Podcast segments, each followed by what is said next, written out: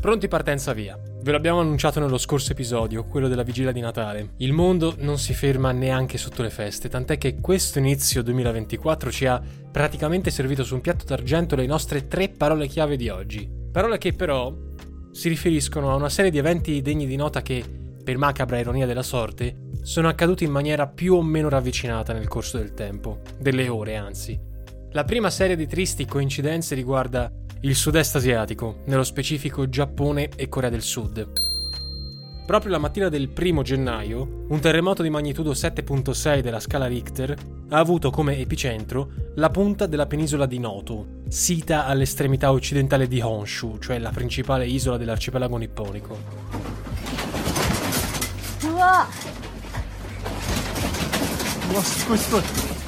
Le autorità giapponesi hanno diramato un ordine di evacuazione per almeno 100.000 persone. La potenza del sisma ha letteralmente devastato la prefettura di Ishikawa tra crolli di edifici, incendi e strade spaccate a metà. Le scosse non sembrano accennare a fermarsi. A queste raccapriccianti immagini si è subito accompagnata la preoccupazione del premier Kishida Fumio che ha lanciato da subito un'indagine sullo stato delle centrali nucleari delle prefetture di Fukui e Ishikawa.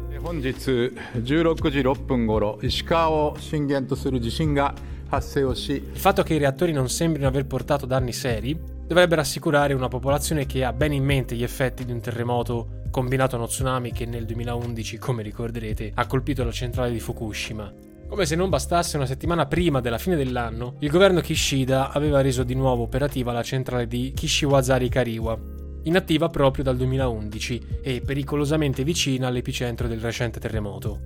Augurandoci che tutto torni presto sotto controllo, la situazione è in pieno sviluppo, così come è in pieno sviluppo l'indagine che è stata aperta in merito a un'altra sfortuna che ha colpito sempre il Giappone il 2 gennaio, quello che è successo è abbastanza difficile da descrivere a parole. Un bombardiere della Guardia Costiera giapponese è infatti finito sulla traiettoria di un Airbus in atterraggio all'aeroporto Haneda di Tokyo. L'impatto ha causato la morte di 5 dei 6 membri dell'equipaggio del bombardiere e un incendio, tra l'altro, a bordo dell'Airbus, dal quale però tutti i passeggeri sono stati fatti miracolosamente evacuare prima che le fiamme divampassero. Di per sé questo incidente, dato probabilmente dall'errore umano, non avrebbe grande rilevanza a livello internazionale, se non fosse accaduto giusto qualche ora dopo un altro evento che ha sconvolto la vicina penisola coreana. Mentre infatti le autorità di Seoul protestavano perché nel diramare l'allerta tsunami Tokyo eh, aveva mostrato una mappa che raffigurava due isole contese proprio con la Corea del Sud come proprio territorio, nella città di Busan il politico Lee Jae-myung, in visita presso un cantiere, è stato accoltellato al collo.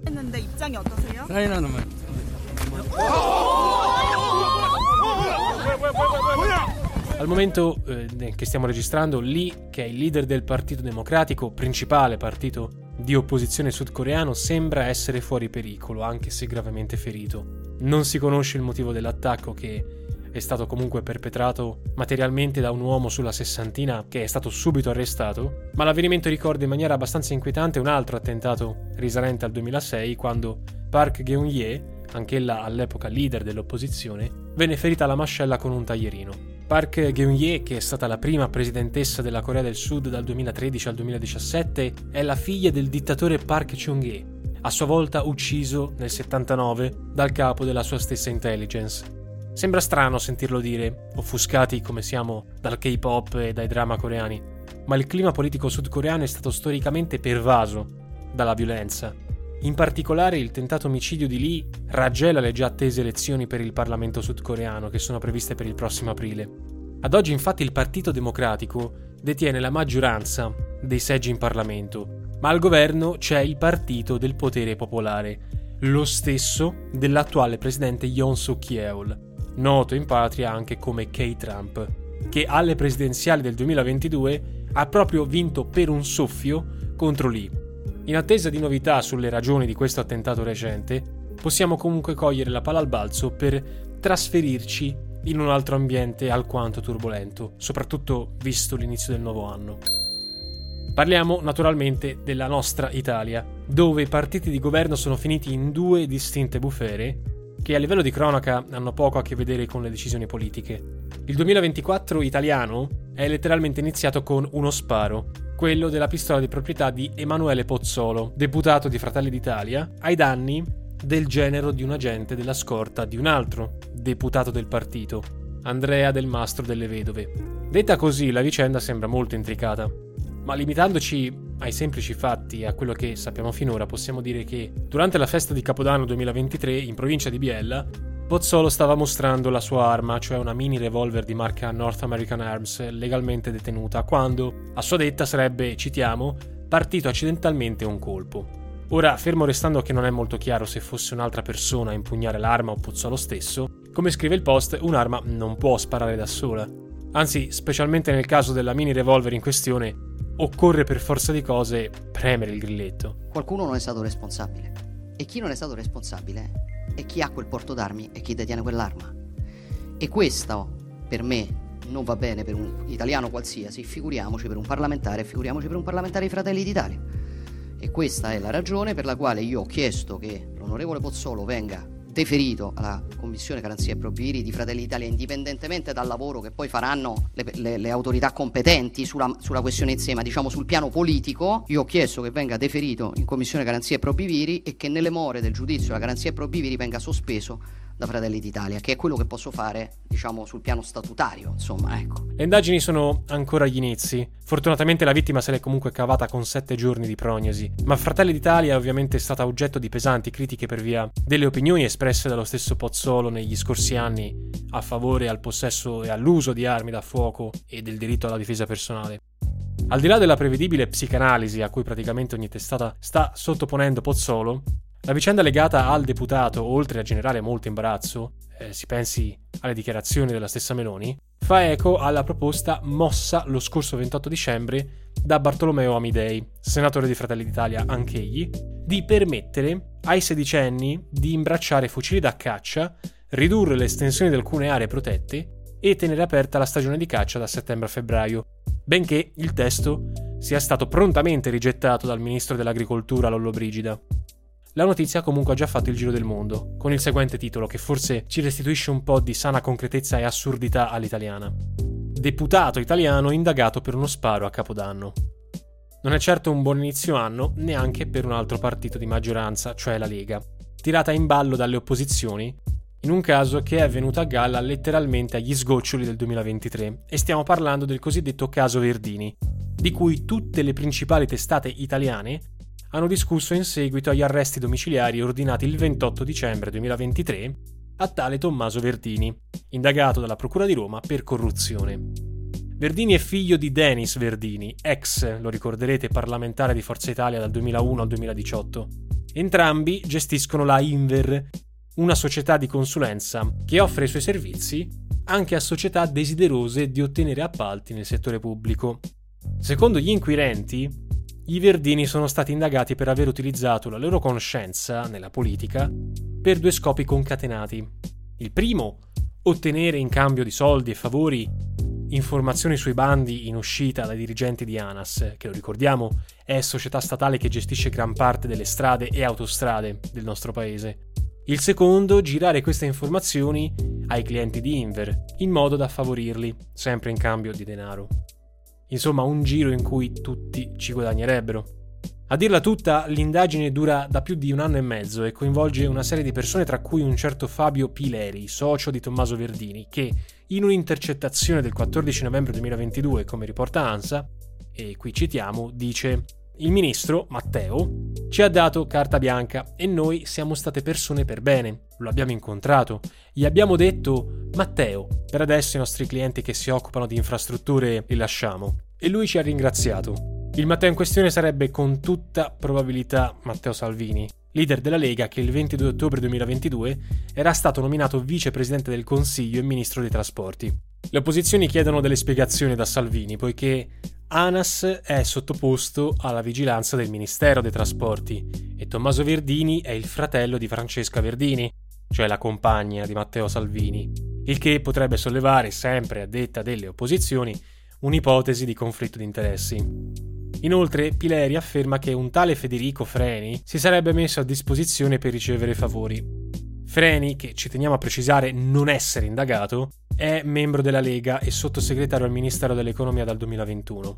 Tanto è bastato per alzare un polverone su Salvini, che dal canto suo minaccia querele nei confronti di chi lo starebbe legando al caso Verdini senza prove effettive. Perché sul caso specifico di Tommaso Verdini, per capirci, io ho trovato virgolettate su tre quotidiani dichiarazioni che non ho mai fatto, neanche in privato. Penso che sulla questione bisogna attendere il lavoro della magistratura, gli sviluppi, se necessario commentare quelli e non commentare i teoremi. Sicuramente quello che io ho letto è che eh, le intercettazioni fanno riferimento al precedente governo. Salvini non viene chiamato in causa e quindi non ritengo che Salvini debba riferire in aula su questa materia. Ma a lasciarci più basiti da tutto questo polverone è sicuramente il fatto che il panorama politico italiano si stia piano piano trasformando in una soppopera. Tra intercettazioni, colpi di arma da fuoco e difesa personale i temi della privacy e della sicurezza sono molto caldi nel nostro paese. Un mondo al quale spesso però tendiamo erroneamente a non ricollegare privacy e sicurezza è quello di internet, dove magari anche più volte al giorno, visitando sovrappensiero qualche sito, diamo consensi per il trattamento dei nostri dati, cedendoli così di fatto a parti terze ed esponendoci a cookie di tracciamento che supervisionano le nostre attività online. Ecco, per evitare questo tipo di inconvenienti, basta iniziare il 2024 affidando la vostra cybersecurity a NordVPN, che ringrazio per aver deciso di supportare anche per quest'anno il nostro podcast e sponsorizzando per la prima volta la nostra rubrica L'attualità in tre parole. Con lo scudo di NordVPN non dovrete preoccuparvi più di nulla per quanto riguarda internet. Grazie al suo sistema di crittografia, infatti, NordVPN maschera il vostro indirizzo IP, permettendovi non solo di cambiare la vostra posizione da un paese all'altro e magari vedere serie TV non disponibili in Italia, ma anche di accedere in tutta tranquillità alle reti wifi pubbliche, nascondere la vostra cronologia ai malintenzionati, bloccare qualsiasi fastidioso cookie di tracciamento e quindi non ricevere più email spam. Oltretutto, grazie a Threat Protection non dovrete più avere paura di scaricare documenti online, né di ricevere messaggi truffa intesi a spillarvi tutti i soldi dal conto e con NordPass tutte le vostre password rimarranno memorizzate e custodite per tenervi sempre al sicuro. Se per qualche motivo poi NordVPN dovesse smettere di funzionare, si attiverà il kill switch che blocca subito la connessione a internet e qualora venisse registrato un qualche data breach, Dark Web Monitor vi aggiornerà immediatamente suggerendovi di modificare le vostre credenziali. Insomma, sarete in una botte di ferro cibernetica, soprattutto perché anche per quest'anno NordVPN ha confermato la sua politica di no log. In altre parole, il NordVPN non salva né ha modo di salvare i dati dei propri utenti, né traccia la loro navigazione online. Dunque, per ottenere tutta questa difesa totale vi basterà cliccare sul link che trovate nella descrizione di questo podcast. Con il codice NovaGeo potrete acquistare abbonamenti a prezzi scontati più 4 mesi in regalo. Basterà andare al link nordvpn.com slash novageo. Ma rimanendo nel generico campo semantico della sicurezza, si potrebbe affermare che non esiste nulla di più utile, nel garantire la stabilità di un sistema politico, delle cosiddette Corti Supreme. Cioè quegli organismi che, purché agiscono in maniera indipendente, sono chiamati a dirimere casi dall'importanza cruciale per un paese. Per di più le sentenze di queste corti sono inappellabili. Ebbene, nelle ultime due settimane, ne abbiamo fatto questo piccolo excursus sulle corti, per parlarvi di questo, abbiamo assistito a due evocazioni, per così dire, di questi invincibili tribunali. Lo scorso 19 dicembre, ad esempio, la Corte Suprema del Colorado aveva letteralmente squalificato Donald Trump dalle elezioni locali. Ciò significa che, per le autorità di Denver, l'ex presidente non potrà più concorrere alle primarie repubblicane dello Stato. La decisione è stata presa in ragione della sezione terza del quattordicesimo emendamento della Costituzione americana, che risale addirittura alla guerra civile, ed esclude dall'incarico di presidente chiunque abbia giurato di proteggere la Costituzione, ma poi si sia impegnato in una ribellione contro la stessa Costituzione. Difatti Trump sarebbe ineleggibile per via del suo ruolo nell'aver, eh, stando all'accusa, incoraggiato i suoi sostenitori ad assaltare il Campidoglio il 6 gennaio del 2021 in seguito all'elezione del suo avversario e attuale presidente Joe Biden. You appoint some of these radical left Democrats and they right from the beginning you say we're dead and the Republican judges want to go out of their way to be fair and unbiased and even to a point where they hurt you and I guess uh, it's a different wiring system or something. But all I want is fair. I fought really hard to get three very, very good people, and they're great people, very smart people, and I just hope that they're going to be fair because you know the other side plays the ref. Nemmeno il tempo di lamentarsi per Trump che il 28 dicembre 2023 è stato escluso dalle primarie anche in Maine, più precisamente dal segretario di Stato democratico Shanna Bellows in base allo stesso emendamento. Ora, tutto ciò non significa che Trump non potrà prendere parte alle prossime elezioni presidenziali, ben inteso, ma comunque, se le decisioni di Colorado e Maine fossero confermate, Trump perderebbe in partenza i voti potenziali di ben due stati, che non è poco. Parliamo di decisioni da confermare, perché, come era prevedibile, Trump ha già presentato ricorso alla Corte del Maine per la decisione di Bellows e alla Corte Suprema Federale per quanto riguarda la sentenza del Colorado. Come riporta Politico, le scelte dei nove giudici americani, di cui sei sono conservatori e presumibilmente pro-Trump, sono in realtà molteplici. Innanzitutto il Tribunale deve ancora decidere se Trump sia processabile o meno per le sue azioni da presidente, ruolo per il quale potrebbe godere ancora dell'immunità. Inoltre la Corte potrebbe temporeggiare fino alle elezioni di quest'anno, dove se Trump risultasse vincitore potrebbe facilmente nominare un procuratore generale che annulli gli altri procedimenti a suo carico. Sicuramente per capire come questa storia andrà a finire occorrerà aspettare più di qualche settimana, come anche nel caso del Sudafrica, che lo scorso 29 dicembre ha presentato un'accusa formale di genocidio nei confronti di Israele di fronte alla Corte internazionale di giustizia, che, lo ricordiamo, è il principale organo giudiziario delle Nazioni Unite. The 84-page document has been drafted by experts in genocide.